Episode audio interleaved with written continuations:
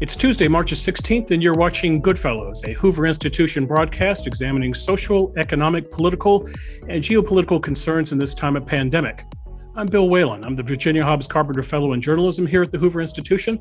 I'll be your moderator today. Being the moderator means I get to introduce you to the stars of the show. Let's get right to them. The Goodfellows, as we call them. Goodfellows, meaning they're wise guys, but why guys solely in the academic meaning of the term begins with John Cochrane. John is an economist, and John is the Rosemary and Jack Anderson Senior Fellow here at the Hoover Institution. Hey, John, how are you today? Uh, it's great. Good to be here. Our second good fellow joining us, I think, from his Southern California undisclosed location is Lieutenant General H.R. McMaster. General McMaster is the Fouad Michelle Ajami Senior Fellow here at the Hoover Institution. He is also the author of the best selling book, Battlegrounds A Fight to Defend the Free World. Hello, H.R. Hey, Bill. Great to be with you, John Niall, and our special guest. Our third good fellow joining us, well, close to his wilderness outpost. He has a dramatic backdrop today uh, for reasons I don't think we'll go into. That would be Niall Ferguson. Niall is the Hoover Institution's Milbank Family Senior Fellow. He's also a renowned author and historian, and he has a book coming out the first week of May called Doom, The Politics of Catastrophe. As it's coming out soon, that means you can pre order it right now on Amazon. Hello, Niall. Hello, Bill. Um, I'm happy to reveal why I'm in front of this mysterious red curtain. Uh, no, I'm not about to uh, appear on stage. Uh, I'm actually in a recording studio recording the audio book of, of Doom. And so if I sound a little hoarse, that's because I've been reciting my own words all morning. Well, it's great to have you with us, Niall. And gentlemen, we have a very special guest today, George Will.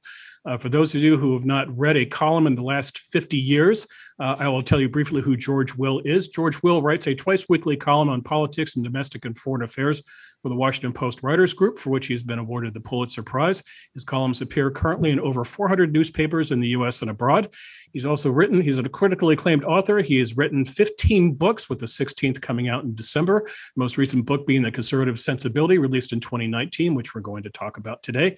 On a personal note, I say this as someone who worships at all times at the altar of baseball. George Will has long been a hero of mine. This is the man who once confessed, and I quote, All I remember about my wedding day in 1967 is that the Cubs lost a doubleheader. George Wills, welcome to Goodfellows. Thank you. Glad to be with you. So, George, uh, today is March the 16th. On this day in 1751 is the birthday of James Madison, fourth president of the United States, and like you, a Princetonian, though I think Princeton was the college in New Jersey back in his day. Uh, I mentioned Madison for the obvious Princeton connection with you. I will not mention the other Princeton graduate who went on to the presidency. I do not want to elevate your blood pressure this early in the show. Uh, feel free to talk about him at some point if you will. But Madison George is also the father of the Constitution. Here's my question to you to start the show, George. If you were to sit down right now with James Madison and have a conversation about what is happening in Washington with this federal government that he helped set into motion, this spate of progressive legislation that at all times seems to raise questions of constitutionality and the role of government in individuals' lives, what would you tell Mr. Madison? I'd tell him that his uh, model for American governance is not working in two ways. First, he thought that the three branches of government would be rivals that they would be jealous of their powers and hold each other in check. The problem is that uh, when they wrote the Constitution the, at the end of the 1780s, they didn't realize what was about to happen in the 1790s. They neither anticipated nor desired the emergence of a party system. The fact that it emerged instantly really indicates that parties are indispensable, which I do believe.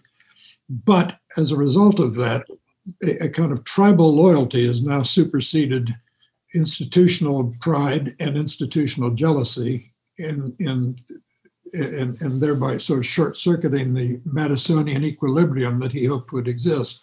The second thing that is not working as well as it should is the following. The Madisonian revolution in democratic theory was uh, that all people who had hitherto thought democracy would work, and there weren't that many, thought it would only work in a small, face to face, homogenous society because this, such a society would be without factions, which were ostensibly the enemies of, of freedom. Uh, Madison turned it on his head. He's, he had this catechism What is the worst outcome of politics? Tyranny. What's the form of tyranny to which democracies are prey? Tyranny of the majorities. Solution don't have stable tyrannical majorities have only shifting, unstable coalitions of factions. Hence the extensive republic, which would have a saving multiplicity of factions. The problem is, once the government becomes promiscuous in intervening in society and in catering to factions, and indeed in the Franklin Roosevelt manner, creating factions for the purpose of making them dependent on government, the elderly, farmers, organized labor, all the rest. Once that happens, the government becomes itself a plaything of, uh, of, of the factions. And uh, uh, what you get is, is A, unseemly when it acts, and often it can't act. Is this fixable or are we just on a path we cannot come back from? Well, it's fixable uh, in, in the following sense. If we can convince the American people to shed their romantic view of government, it may seem odd to uh, suggest that Americans have a romantic view of government, but they do in this sense. Uh, they need a, an immersion in public choice theory, which reduced to its essence is government is not an arbitrator among interest groups, it's the biggest interest of all. And the idea of government with a, a kind of disinterested government is romantic silliness, as Professor Buchanan at the University of Virginia won a Nobel Prize for saying, approximately. So, in that sense, if we can convince the American people that uh, the government is, is, is itself a faction, a big, necessary, but dangerous faction, that'll be a start. I um I push on this question, which I think is a great place to start in the center. By the way, I want to hold up the conservative hey. sensibility and recommend it to all of our listeners. This was a fantastic read, and thank you, George. Um, one of the part of the uh, trend has been the move of power first to the executive, then to the executive agencies, and now we we look uh, back romantically at the era when rules were actually made and promulgated with uh, uh, with cost benefit analysis and following the Administrative Procedures Act, rather than simply edicts uh, issued by each president, uh, sometimes um, overturning the other. And there seems to be among our fellow citizens a, a romantic view of democracy. Um, we seem to have gone back to a very childish or simplish view that it's 51% decides everything. Uh, as opposed to this complicated and beautiful constitutional architecture put together by our, our uh, we call them forefathers, I, get, I hope still, uh, but one that recognized that democracy fell apart very quickly uh, and that emphasized the rights of electoral minorities uh, to not be trampled on uh, at least too quickly. Those seem two directions of danger beyond what you just said. The, the concentration of power in in the executive and in the agencies, um, and and the move towards uh, pure 51% shove it down your throats forever uh, democracy without the the uh, structure of representative government and, and the rights of electoral minorities to, to not be trampled. What you call the romantic view, and I would call the sentimental view of democracy, is grows is both cause and effect of a plebiscitary presidency. Now that the presidency is ubiquitous, and the president himself is ubiquitous, partly because of modern technologies of communication. Before Twitter, there was television. Before television, there was radio. And radio was, I think, in its way, the most revolutionary of them all because it was that that made possible a, a president who's infests our life and takes up residence in our brains in a way that they couldn't hitherto do. Um, so yes, I mean, until we begin to understand that we have three branches of government for a reason.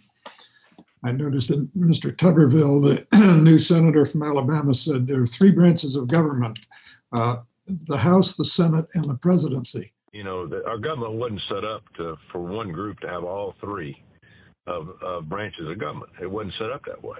Uh, or, or, or, three branches, you know, the House, the Senate, and the, and the executive. Um, so th- there's a certain lack of nuance he is a football coach, George. I understand that. A better football coach than a senator, I'm sure. But, but it's a it's it's a it's a problem because uh, you, you have uh, last uh, a few years ago a Republican chairman when the Republicans controlled the House, a Republican chairman of a very important committee said, My job is to do the president's bidding. I'm on his team. He's the captain of the team. As long as they think like that, the Madisonian equilibrium can't be restored. Can I offer a hypothesis, George? that Yeah. ultimately the historical process that we're discussing, which is a degeneration of uh, the constitutional order the founders devised, is Britain's revenge on the revolutionary republic. And that it's a central problem, in fact, of being an American conservative, that you're trying to find a conservative way to think about a revolutionary enterprise. The two party system, which immediately sprung into being, was, of course, a British invention. Uh, and uh, the kind of spoils system that accompanied it, of course, originated in Hanoverian England. Uh, in many ways, the way in which the institutions have evolved is in a British direction. Uh, and of course, even more ironically, the United States became an empire and indeed uh, the heir of the British Empire by the middle of the 20th century. The question that this leaves me with is how complete the revenge will be. And I suppose watching uh, the musical Hamilton, the best part of which is the song You'll Be Back, left, left me wondering if it all ends ultimately. As classical political theory always predicted it would that the republic based on liberty can't be sustained and you'll get tyranny in the end one way or the other.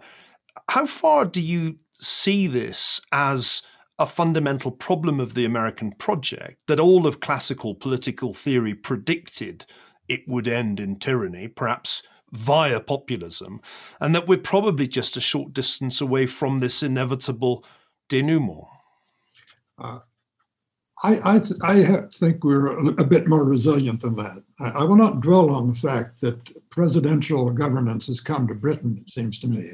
The, the moment it came, in my judgment, was when Tony Blair took charge of the orgy of mourning for Princess Diana, displacing the, the, the monarch in that case. And, and, and uh, as I see Boris Johnson govern, he governs in a presidential spirit and often with presidential effect. Leaving that aside, touche touche the uh, populism is the problem because when a nation gets to the point that the United States is today, that is, it is incapable of educating elites who believe in the point of the nation, uh, it's going to have a hard time uh, passing itself on to subsequent generations. The anti elitism in America uh, requires someone to look the country in the eye and say that elites will always be with us, that the point of, re- of a republic is not that the people make decisions, they decide who will make decisions, and those are elites. Uh, the, t- the, the challenge for democracy is to get the people to consent to worthy elites. Uh, and until we stop disparaging elites as an idea, the alternative is going to be the worship of the people. And this, uh, it seems to me, is uh, gets us back to the point where what is America about? Is America about majority rule, which is to say democracy simply understood, uh, as it was not by the non-simple-minded men who put us together, or is democracy, or is America about liberty? Uh, which democracy often but hardly invariably serves, which is why we have a judiciary to supervise democracy.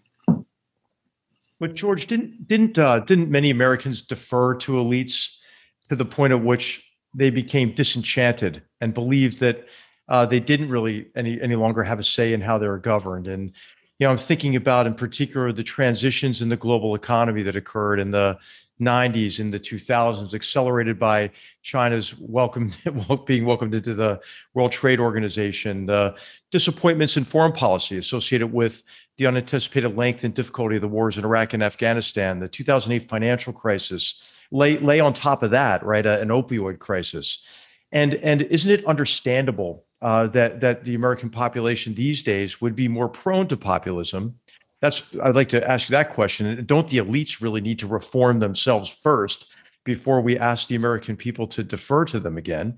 And then the, the second point would be the question is, do you see any any hope in the in the, the, the decentralized federalized system we have? Right, it's it's become very fashionable these days to lament the fact that we don't have centralized authority, for example, over the entire healthcare system.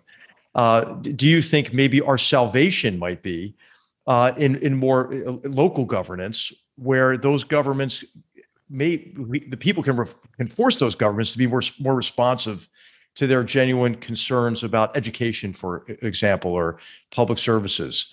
So, so really, two questions: Are you, uh, you know, what what do the elites need to, to to do to reform themselves? If you agree with with that, and then uh, and then, do you see hope uh, in in our federal system uh, and reform from the bottom up? I guess. First, you use the word deference. Let's dwell on that for a minute. What, what, Gordon Wood calls the radicalism of the American Revolution was precisely that it accelerated what had already begun, which is the end of a culture of deference toward uh, governing elites. Uh, that was completed, if you will, in 1828 when the, the, sixth president, the son of the second, was defeated by someone with no connection to the American founding, uh, Andrew Jackson. Since then, there's been an oscillation back and forth. You're quite right. In the 20th century, elites gained favor, partly because progressives sold the country on the idea that government was a science, that public administration, and here I will mention he who should not be mentioned, Woodrow Wilson, who gave us the science of administration. Uh, and progressivism began its remarkably successful campaign to overthrow the founders. Woodrow Wilson was the first American president to criticize the founders, which he did not do peripherally, but root and branch. He said the entire structure, particularly the separation of powers, is a bad idea. Because now we are a complicated nation, and the more complicated we become, a nation united continent wide by steel rails and copper wires, requires an interventionist, skillful administrative government. That's the classic non sequitur of American politics, because the more complicated society gets, the less government knows about it, and the less government can can uh, master the information that would be necessary to have the kind of centralized control they want. So, elites emerged from the Second World War in a in in good stead. The McCloys and the Chip Bohlens and the and Acheson and all the rest that was, I mean, the, the fall from grace began, of course, with the best and the brightest, Halberstam's stigmatizing of the people who took us into and barely out of Vietnam. And the subsequent wars have not done anything more for the elites. That's one problem. The other problem that you talk about, however, has nothing to do with elites, it has to do with the American people have decided they're not reconciled to the kind of churning and dynamism of the American economy. Uh, the, the American nation is being urged to undergo a big flinch from dynamism. That's what populism is. My, my grandfather was a Lutheran minister in Donora, Pennsylvania, ground zero for the collapse of the uh, Monongahela Valley steel industry. It's not coming back. We need people to tell the people of Western Pennsylvania it's not coming back. The American people need to be more mobile, more, uh, more accepting of the creativity part of creative destruction. It is destruction. People need help to deal with that, but uh, that's not the elite's fault. That's the world's fault. And the American people have already made a choice. They have chosen dynamism because they have made enormous promises to themselves in the way of entitlement programs that are future calls on the productivity of the country that is not assured. So unless they they they attend to the dynamism of our society with all the attendant frictions and dislocations, unless they do that, they will not have the money to keep the promises they've made to themselves. So they have made a choice. Now they have to, they've willed the end. Now they have to will the means to that end. And that requires accepting the churning of American life. The, the churning is, is the resistance to churning comes from both right and especially left. Uh, I, uh, on the left, the left seems paradoxically almost like English aristocrats. They use the word a low income person as if you are born to a station in life and that will always be the way you are. They put in place massive disincentives for anybody to ever get ahead and to churn and simply like the idea of that their view is we redistribute in a static society. It seems that the I want to follow with two questions that on what you said. You said something brilliant just now. Elites who believe in the uh, point of the nation. We still have elites. In fact, if anything, we have more elites than ever. We are a more stratified society. You know, getting into Harvard, Yale, Stanford, despite how little they teach you here, still is the price of admission in our more and more credentialed society. The problem is that the elites are incompetent, uh, revealed ever more so, and they hate themselves and the country that they stand for. They're unwilling to go out in the world and say this is some in more than just superficial ways that you know our system is is a good system. And, and instead it's it's a it's this constant self-hatred. And and the idea that we need to get I, I used to be all for local that you know the federal government is too big. But you look at state and local government and it's even more incompetent even more corrupt even more unable to make basic decisions than the federal government. In fact it's usually i came from chicago. It was always the federal government who who put who discovered that our governors and aldermen were uh, corrupt and put them to in jail. The local local government was madison's nightmare. He looked at the local governments the state and local governments who were passing debt relief bills and, and, and all the rest and he said we've got to get more power in the central government where in an extensive republic, again, the saving multiplicity of factions will prevent some of this nonsense. No, I agree with you. People who are sentimental about state and local government should go and look at it for a while. Can I come back to the question of how optimistic or pessimistic we should be about all this? Peter Turchin is a, a very interesting historian who has been applying a framework to American uh, politics that I find quite attractive in many ways. He argues that uh, we have uh, demographic problems that we would associate with a uh, a declining or or, or decadent order. Uh, that we have a fundamental problem uh, in income distribution. Uh, that we have a really rather unhealthy role played by the elites, uh, uh, as John characterized them, the people with the credentials from the top universities. And we have, uh, partly as a consequence of the distributional conflicts, uh, we have a, a, public debt crisis that uh, may soon become unmanageable. And, and Turchin concludes that the US is really headed uh, for the abyss. Uh, and I, I, I, sensed from your earlier answer to me, George, that you're you're more optimistic than that, and that you think that uh, we can fix these problems, but I'm struggling to see how. How do you get the elites uh, to to win themselves off the new ideology of wokeism, which is now the key to advancement at the elite universities. And in fact, if you don't subscribe to it, your prospects of admission into the commanding heights of American society are more or less zero. How do we actually correct the direction of travel towards the abyss if the elites themselves think that the 1619 was the year of the founding, not 1776. I mean, that stuff is now an orthodoxy to which you have to subscribe at an elite university.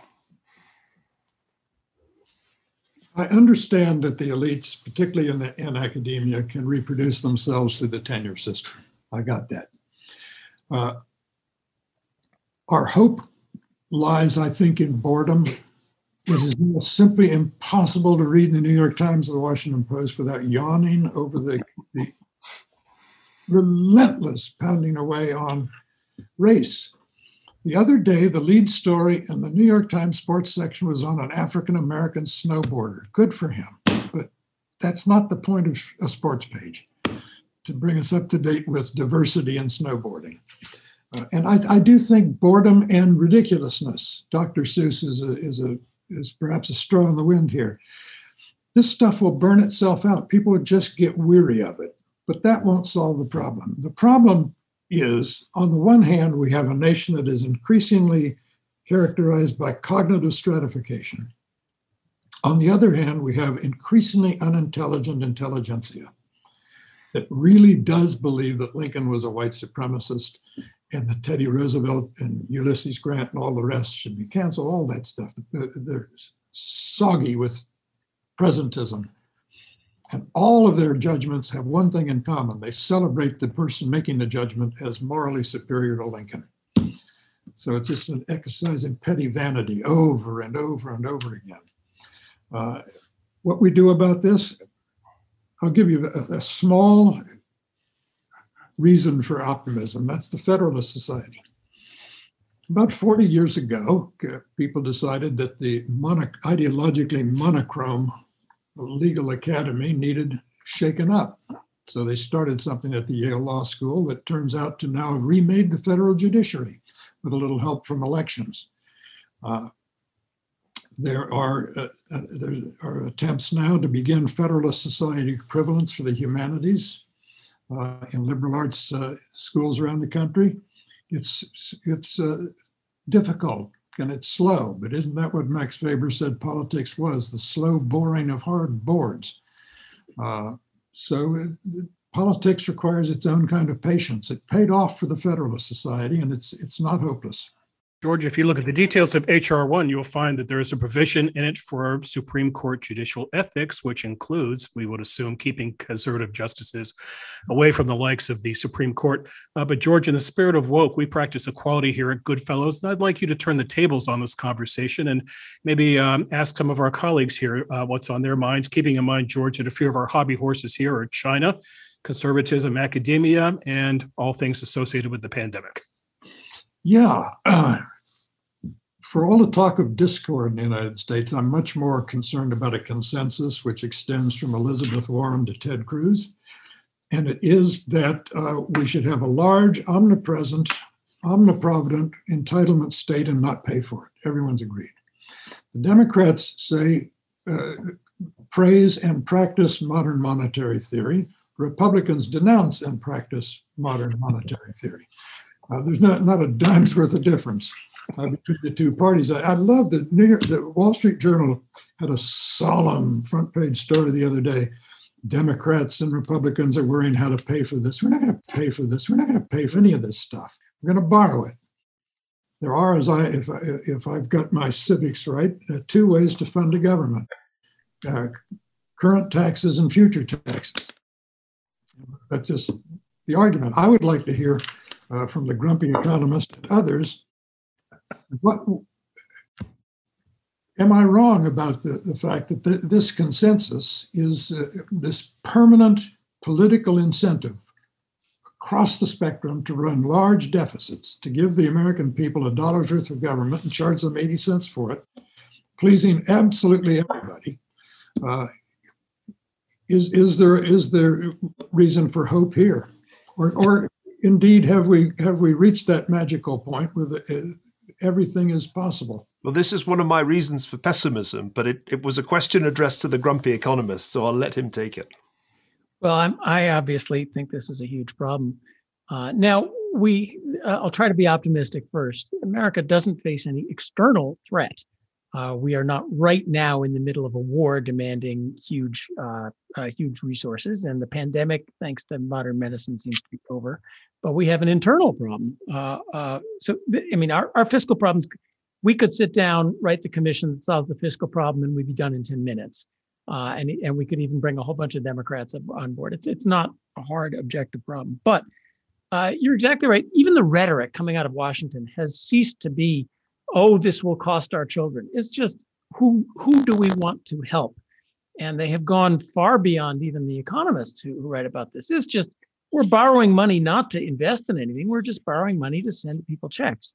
And worse, those checks come with disincentives. It's not just the spending, uh, it's the disincentives that come with the programs that say you get this check so long as you don't take a job. Well, then people don't take jobs. So uh, eventually it's got to blow up. Now, it can go on that our financial markets have made it that it, this can go on for quite a while before it blows up, but it gets bigger and bigger.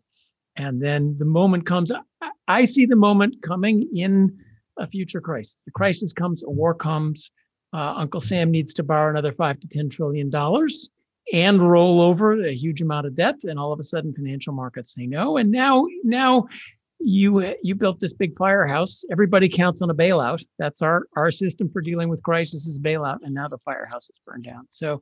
Uh, my fear is it doesn't, in, in fact, end predictably and slowly, uh, slowly rising interest rates, slowly rising inflation, uh, we are open to a debt crisis. Where you know the the ancien regime fell in a debt crisis, and uh, I think that doesn't come predictably, it can go on for a long time before it hits. But when it hits, you're you're really in huge trouble.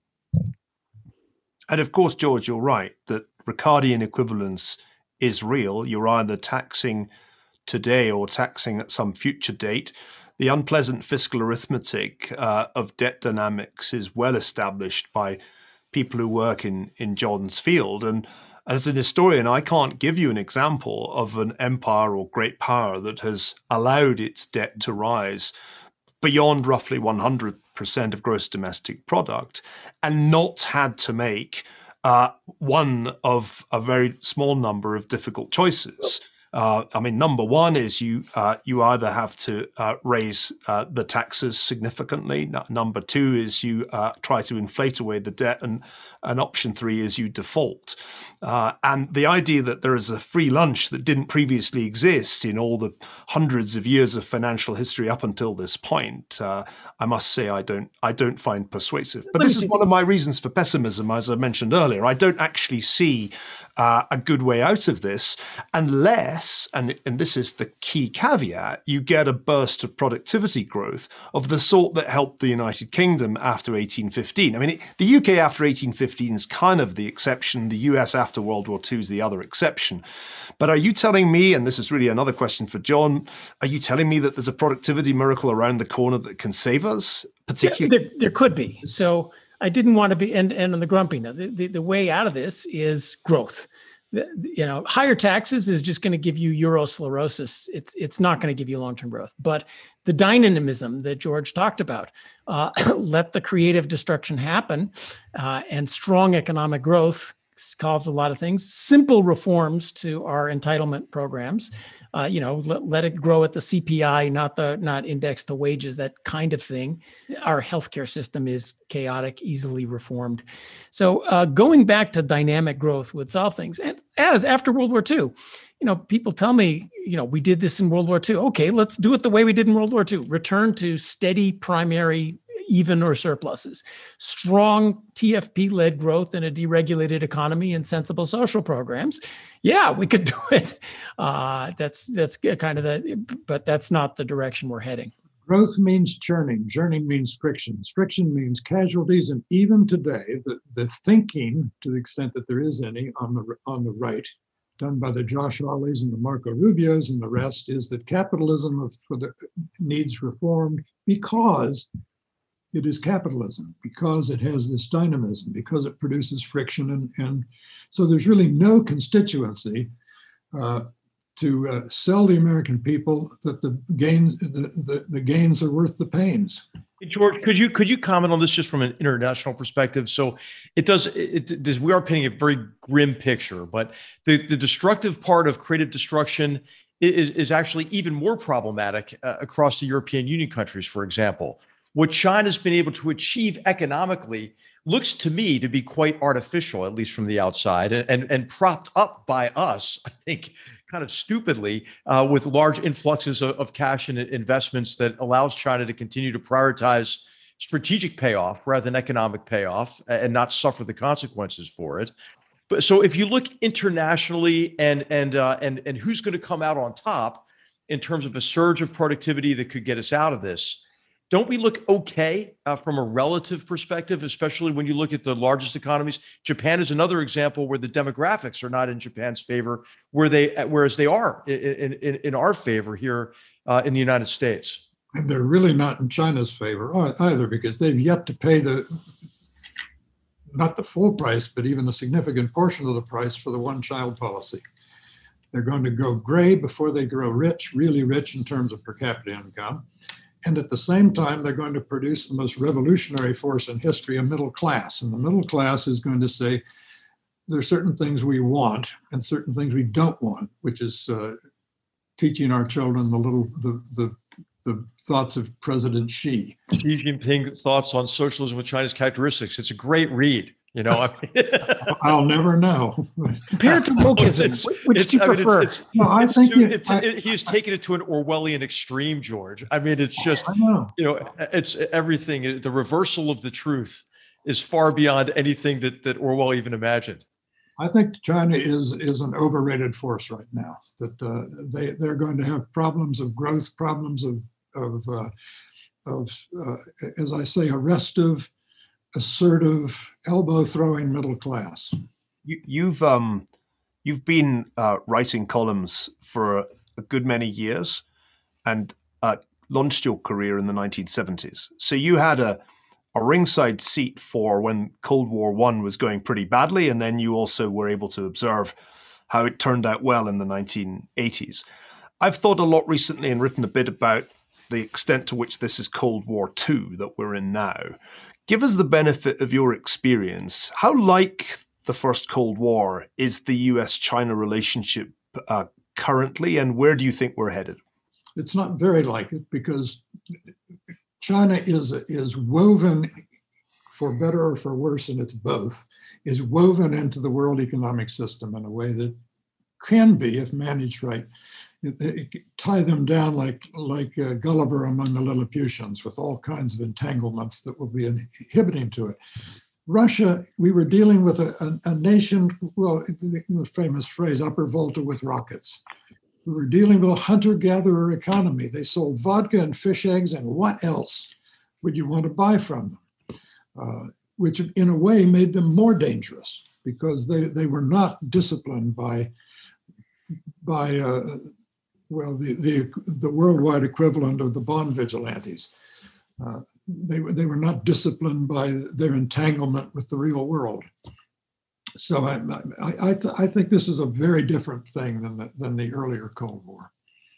But is that a good thing or a bad thing? I keep asking myself if if that means we're more likely to lose this Cold War, because that would seem one obvious inference. Economically, the Chinese are streets ahead of the Soviets. The Soviets never got close. The Chinese have every reason to expect to overtake the United States in terms of current dollar GDP within a decade. Uh, this makes me worried because it seems like uh, they're a much more formidable antagonist economically and technologically too, because we ultimately were able to uh, out innovate the Soviets. Uh, by the looks of things, at the cutting edge uh, of artificial intelligence, they're very much on our heels uh, in China today. So, I'm, I'm asking another: Are, are we are we being pessimistic enough? Type question. They do seem like a more serious threat in the end than the Soviets ever were. Yes, I think they're a threat, though, however, primarily because they are, I won't say insecure nationalism that they have, but uh, it's Leninism combined with grievance uh, about uh, the world giving them insufficient respect. And when they talk over there about the, the rejuvenation, I hear Germany awake. I mean, this, this sense of we've been dormant, we've been passive, we're coming back has an unhappy pedigree. Uh, that's what worries me more than their technological proficiency. But isn't their their goal, like all um, dictatorships, totalitarian states, is to survive? Their goal is not to take over the world. They're not they're not sending tanks across Poland. Uh, they want to be a regional power, perhaps, but the point of the regional power is the Chinese Communist Party survives and stays in power, and that's about it. Um, and, and as you say, that that's one that is they recognize is in deep, deep danger. So I, I don't see what does it mean to lose this Cold War. Now, I mean, lose this Cold War, the U.S. implodes in the sense that the U.S. no longer has the confidence that we we belong leading international um, international alliances is eminently possible given what our elites believe these days. But uh, I don't see what lose the war means otherwise. Well, I'd like to hear General McMaster on what losing the world uh, the, the war could occur in the South China Sea. I mean, if the waters through which 40% of the world's trade passes comes under the control of a, of a sufficiently ruthless Leninist regime, uh, they wouldn't need to send tanks anywhere. Yeah, I would say, I would say, George, the way I look at it is the way that you you do uh, is is that they are driven mainly by fear. They being the Chinese Communist Party leadership, but but that fear is connected to aspiration aspiration associated with transcending what they view as the century of humiliation. So skipping over the the, the part of of the self-inflicted devastation on the Chinese people by the Chinese Communist Party under under Mao Zedong, and then uh, but then but then this aspiration is in Xi Jinping's words to take center stage in the world, and and its rightful place in the world is is, is a place in which China establishes exclusionary areas of primacy across the Indo Pacific region, including the South China Sea, as you mentioned. It's a world in which its regional rival, Japan, is completely isolated.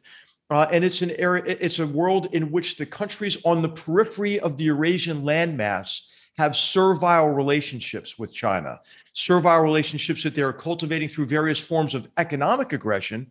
But also, I would point out to John, the largest peacetime military buildup in history, increasing their, their military budget by 800% uh, since, since 1995. So I, I don't think we, we, we would want to, to, to, uh, to cast the Chinese Communist Party's ambitions as modest in, in any way. And and for us to compete, I think we have to re-enter arenas of competition that we long vacated. George, I would love to ask you this this question about how do you think about you know, leveling leveling the playing field with uh, with the Chinese Communist Party economically, and in particular, the party's ability to use its mercantilist model and and its various forms of economic coercion to gain a lock on some critical supply chains. And I'm thinking now in, in connection with rare earth metals that are critical to uh, the Biden administration's and others' goals of shifting to renewable sources of energy. Are we at risk of trading, you know, the old dependency on, on petroleum imports for a new form of dependency on rare earth metal imports, for example? And and how do we reconcile really our you know, a conservative philosophy, for example, in terms of the, our free market economic system and and, and laissez-faire economics, with potentially the need for some form of at least mild industrial policy to compensate for China's use of its mercantilist model at our expense? Well, we we we've done industrial policy under duress before. The Manhattan Project was a prime example. Uh, the tremendous mobilization of American resources for the Second World War was industrial policy writ large. And maybe we need some of that uh, on a routine basis for certain crucial metals, certain crucial components, chips, and all the rest that needs to be thought about. And, and course, we can we can justify deviations from from uh, laissez-faire orthodoxy. However, I still believe that what they call uh, uh, market capitalism, whatever they call it over there now, won't work. It just won't over time. It, it is because, as has just been said in, in this discussion here, everything is sacrificed to the primacy of the party. The party's interests will inevitably conflict in huge and costly ways with economic efficiency and rationality. And uh, I count on that to uh, be a tremendous hindrance to them as they try to project power around the world. They're going to have to have a very different Navy if they're going to project it in a military way. They're going to have to have a very different economy if they're going to do it uh, with, uh, with economic power. I don't think the Belt and Road Initiative has been a stunning success. So let, let me chime in here too, because this is a uh, George. This is a fight we have just about every week. but um, the contrast between the Chinese and the Soviets is very interesting. The the China, the amazing thing is the quality of stuff that comes out of China. That they were able not just to build tanks, but they're able to build high quality stuff, and now moving into ever more high quality stuff. That's because it's coming out of the private part of their economy. A state run system is incapable of producing quality stuff or cheap stuff even a good state-run system like the U.S., we built the Manhattan Project at immense cost, but we we can't build anything cheap and, and effective. That has to come from the private system, and the private innovation uh, that just doesn't work in a state-run system. The, idea that we're going to counter it with industrial policy, you, you brought up rare earths, which is I'm glad you brought that up because a friend of mine works in this business. The U.S. actually mines rare earths. Uh, and uh, but try starting a mine in the U.S. right now. In fact, right now our rare earth mines we send them to China for processing. Why? Because that's a chemical intensive thing. That good luck getting the EP, the environmental sign offs to do rare earth processing. Something fairly easy to do in the U.S., but we choose not to do it because it's so hard to get anything done in the U.S. anymore. Uh, but industrial policy, and, and, and you can do it cheaply, and you can do it cheaply in China. I would say, John, you can do it cheaply in China because they're destroying their environment over there. Absolutely, so, right. And and I would say just quickly. Also, now, let me just now oh, you talk about like that they're they're most innovative in, in, in with uh, with private companies.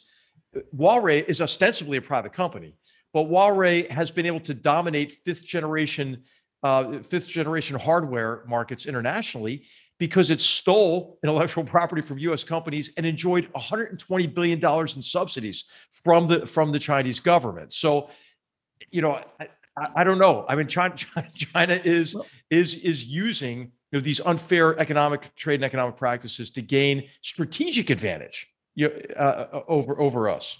I'll just give you two two last little butts. The buddy I was talking about is started a company that now knows how to make high strength magnets without rare earths.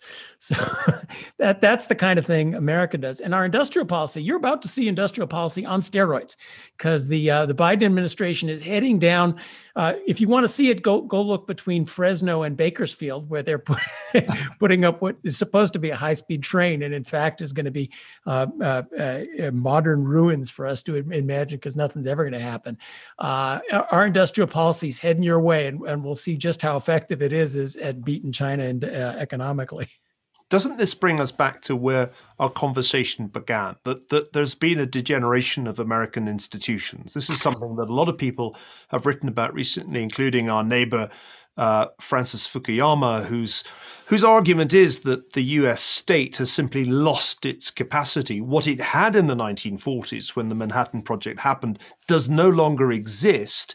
Uh, in fact, the administrative state, which really had its origins back in the 70s and 80s, is, is now something which subtracts value.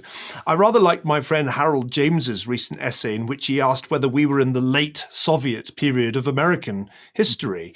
Uh, I wonder, George, what does a conservative have to say to those who emphasize the decay of institutions? And can that decay be reversed? I mean, the Federalist Society is a wonderful thing, but I struggle to see anything like that changing the direction of, of decay and degeneration in the institutions of government itself, which seem to me to be the really key problem that the United States grapples with. The institutions are decaying because they won't do the one job they have. Uh, John Cochrane has written about the, how the Federal Reserve Board is becoming a, an all-purpose fourth branch of government. Uh, not because it's distinguished itself so well in managing the economy, which if you listen to its rhetoric, it thinks it really does. Uh, but Congress has been uh, has become an entirely now performative institution. Uh, 430, 535 uh, individual political entrepreneurs shedding power as fast as they can do it in the most unseemly way to, to the swollen executive. Uh, again, what we need to do is call our institutions back to what is recognizably their mission. It's not glamorous in some cases, like writing budgets, which the which Congress can't do anymore. But if we can if we can just begin to insist on, on certain boundaries for institutions, from the Fed to the Congress to the executive, judiciary, all the rest, we would it would be a, a, long a long step forward. But how you how you start slowly. I love that idea of a kind of campaign to strip the government back to its bare essentials. Philip Howard has written recently very well about the excesses of the regulatory state, which, by the way, the pandemic laid bare most hideously. But I, I struggle to see how this becomes viable politics uh, on the left or on the right. And, and this brings us back to the two party system, uh, made in Britain, but no longer actually existing in Britain.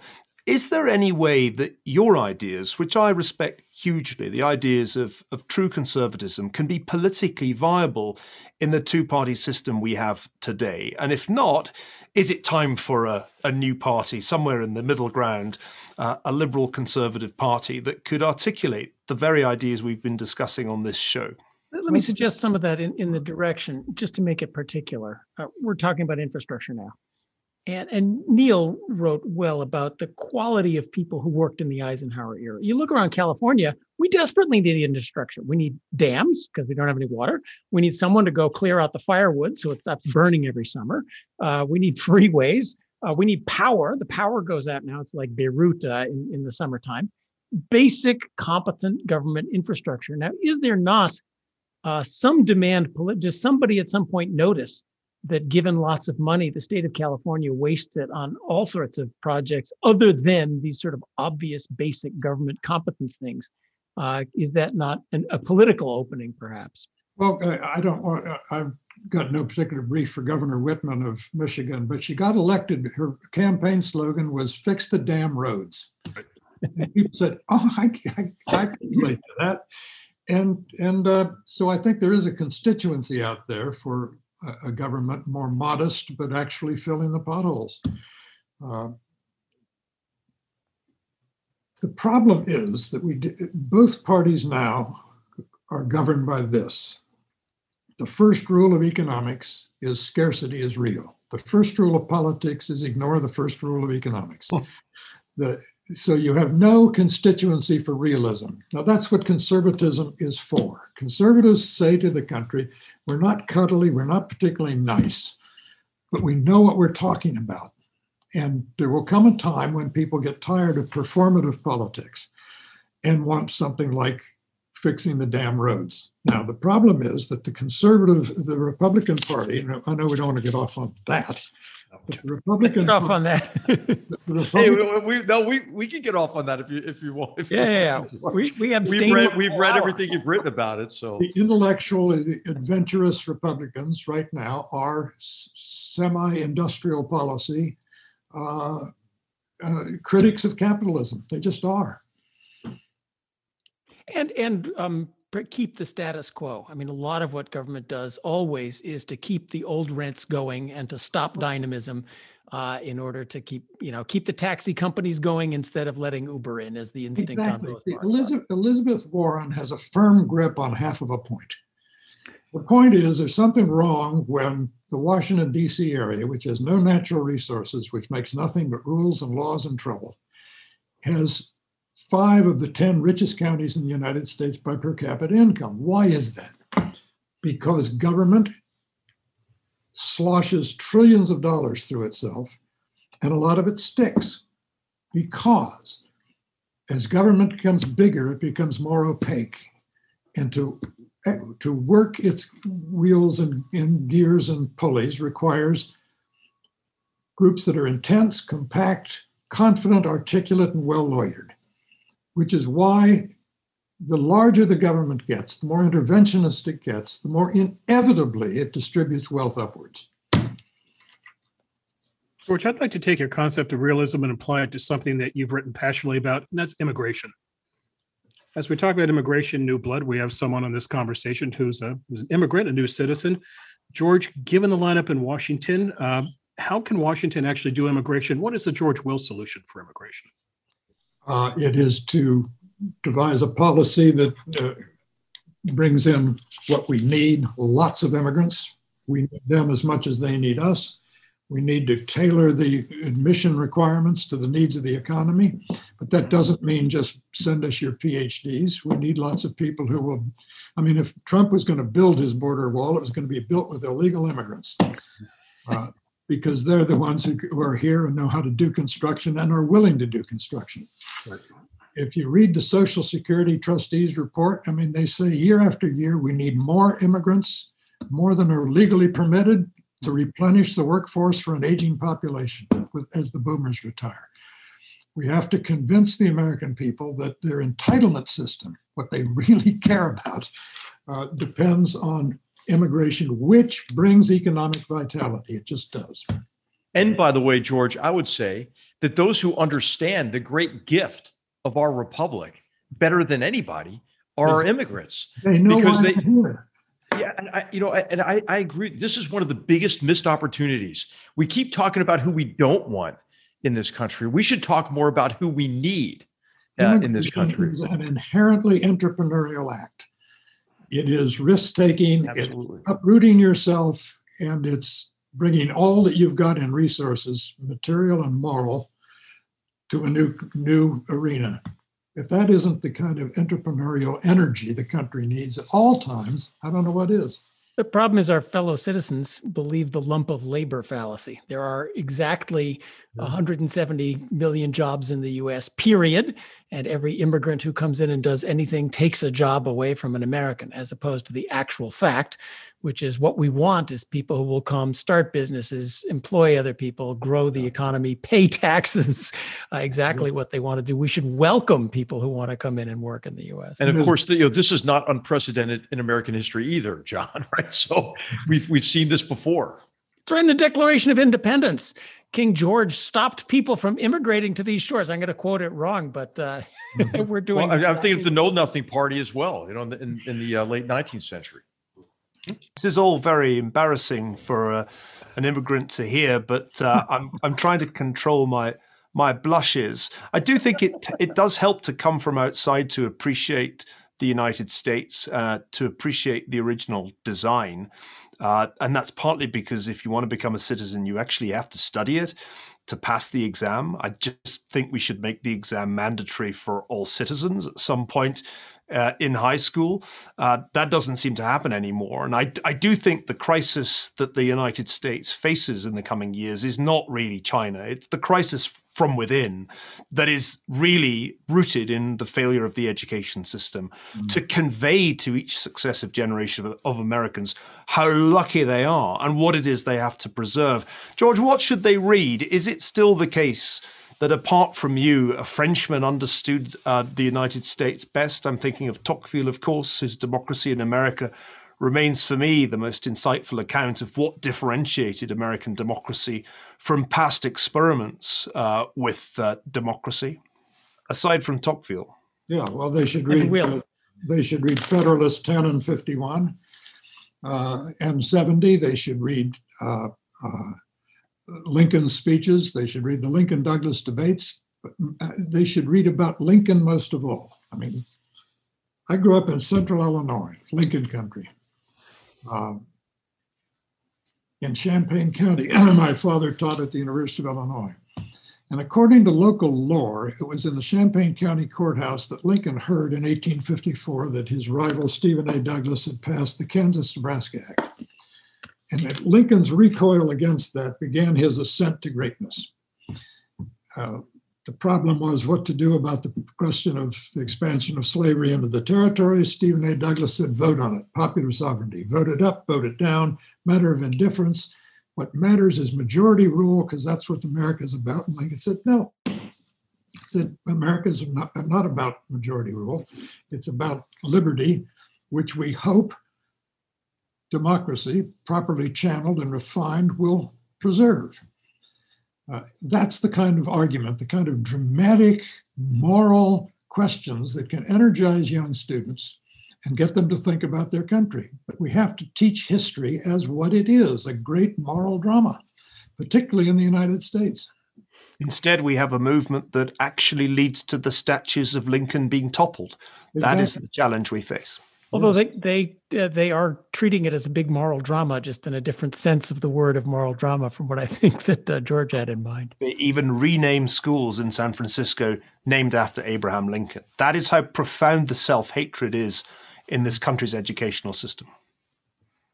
And you know, I, I just I think it goes back to ignorance, right? You can use ignorance, obviously, or, or you know, ignorance uh, lends itself toward you know, fostering hatred uh, and then and then hatred is used to justify violence. And and I'm worried about these. You know, obviously the this orthodoxy uh, that has made really victimhood the new the new heroism, uh, and that and that that, that uh, defines people by their sub identities rather than their character.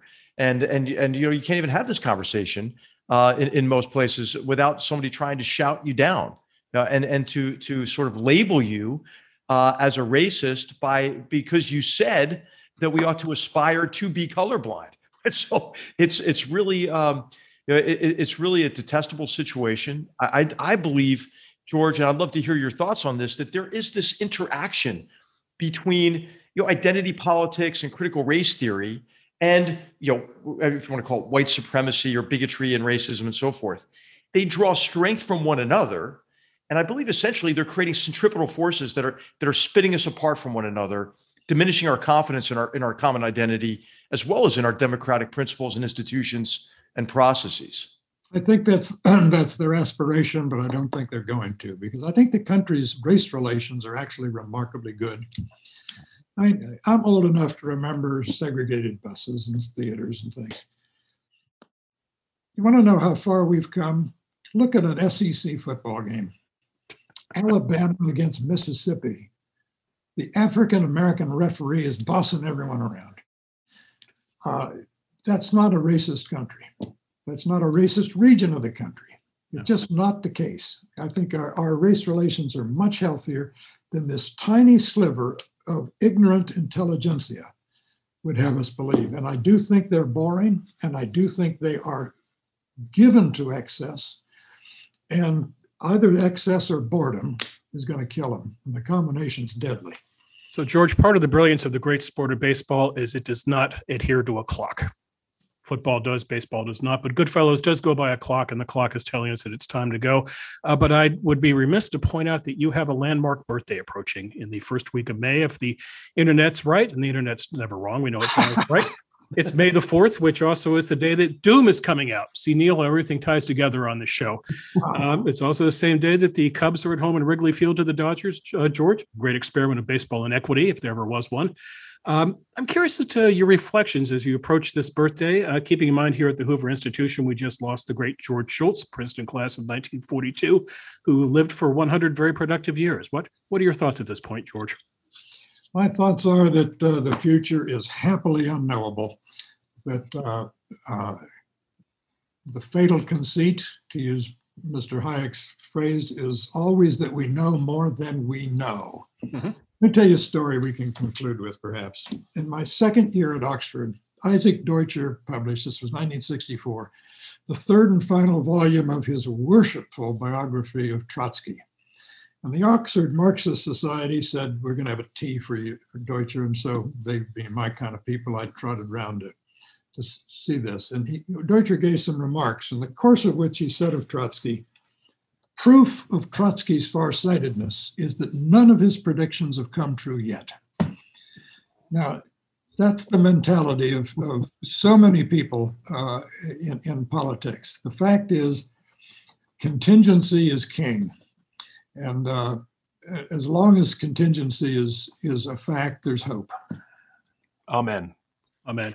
Well, George, you have a book coming out in December. Promise you'll come back on the show and talk about it. Well, it's a collection of stuff, but uh, yeah, sure. I'll come back anytime. This is fun. Thank you. We enjoyed it very much.